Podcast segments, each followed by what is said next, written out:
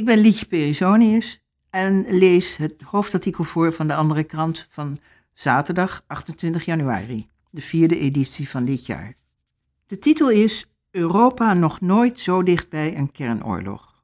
Het is geschreven door Erik van de Beek. De kans op een kernoorlog is groter dan ooit, stelt het Bulletin of Atomic Scientists, een internationaal gezelschap van kerngeleerden. Een dag later maakten onder meer de VS, Nederland en Duitsland bekend zware tanks te gaan leveren aan Oekraïne.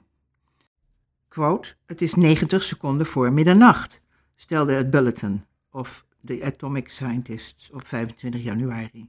Het internationale gezelschap van kerngeleerden en andere veiligheidsdeskundigen dat sinds de nucleaire verwoesting van de Japanse steden Hiroshima en Nagasaki in 1945 een symbolische klok hanteert om de atomaire dreiging weer te geven, had de wijzers in januari 2021 nog staan op 100 seconden voor middernacht.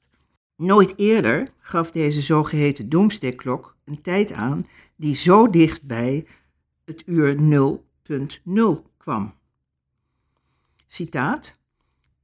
De nauwelijks verhulde dreigementen van Rusland om kernwapens te gebruiken herinneren de wereld eraan dat escalatie van het conflict in Oekraïne per ongeluk, met opzet of door misrekening een vreselijk risico met zich meebrengt. De mogelijkheid dat het conflict uit de hand loopt blijft groot. De Verenigde Staten moeten op zijn minst de deur openhouden voor een dialoog met Moskou. De Amerikaanse regering, haar NAVO-bondgenoten en Oekraïne beschikken over een groot aantal kanalen voor dialoog. Ze moeten allemaal worden onderzocht. Het vinden van een weg naar serieuze vredesonderhandelingen kan een grote bijdrage leveren aan het verkleinen van het risico op escalatie. In deze tijd van ongekend wereldwijd gevaar is gecoördineerde actie vereist en elke seconde telt.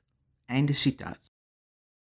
Het vervolg staat op pagina 13 en daar staat het onder een subtitel: Kerngeleerden roepen op naar diplomatieke oplossing te zoeken. De dag nadat het Bulletin of Atomic Scientists had opgeroepen op gecoördineerde wijze te zoeken naar een diplomatieke oplossing met Moskou, reageerde het Westen op gecoördineerde wijze, maar niet zoals de kerngeleerden dat bedoelden. De VS, Duitsland, Nederland en andere NAVO-bondgenoten maakte op 25 januari bekend dat ze zware tanks zouden gaan leveren aan Oekraïne. Duitsland zei samen met Europese bondgenoten twee volledige Leopard 2A6 tankbataljons naar Oekraïne te sturen. Een eerste levering van 14 tanks moest zo snel mogelijk vanuit Duitsland naar Kiev. Gewoonlijk bestaat een Duits tankbataljon uit zo'n 44 Leopard 2 tanks. Dat betekent dat de Europese landen er in totaal zo'n 88 willen sturen.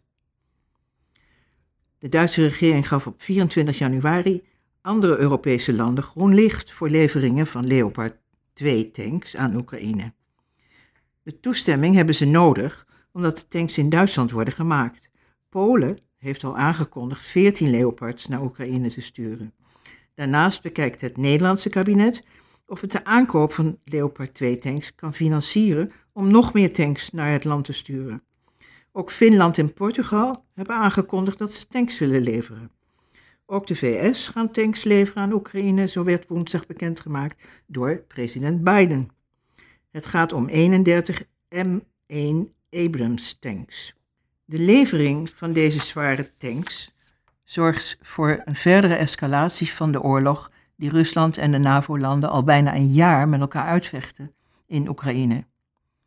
Anders dan bijvoorbeeld YPR panzerrupsvoertuigen en de Stinger luchtweerinstallaties die Nederland eerder leverde, zijn de tanks die de NAVO-lidstaten nu leveren niet bedoeld voor de verdediging van de Oekraïnse strijdkrachten. Ze zijn bedoeld voor de aanval. De Russische parlementsvoorzitter Volodin waarschuwde vorige week voor een tragedie van wereldformaat als Duitsland of andere NAVO-landen wapens aan Kiev zouden leveren waarmee gebieden kunnen worden heroverd. Citaat: De levering van offensieve wapens aan het regime in Kiev zal leiden tot een wereldwijde catastrofe, schreef Volodin op 22 januari op zijn telegramkanaal.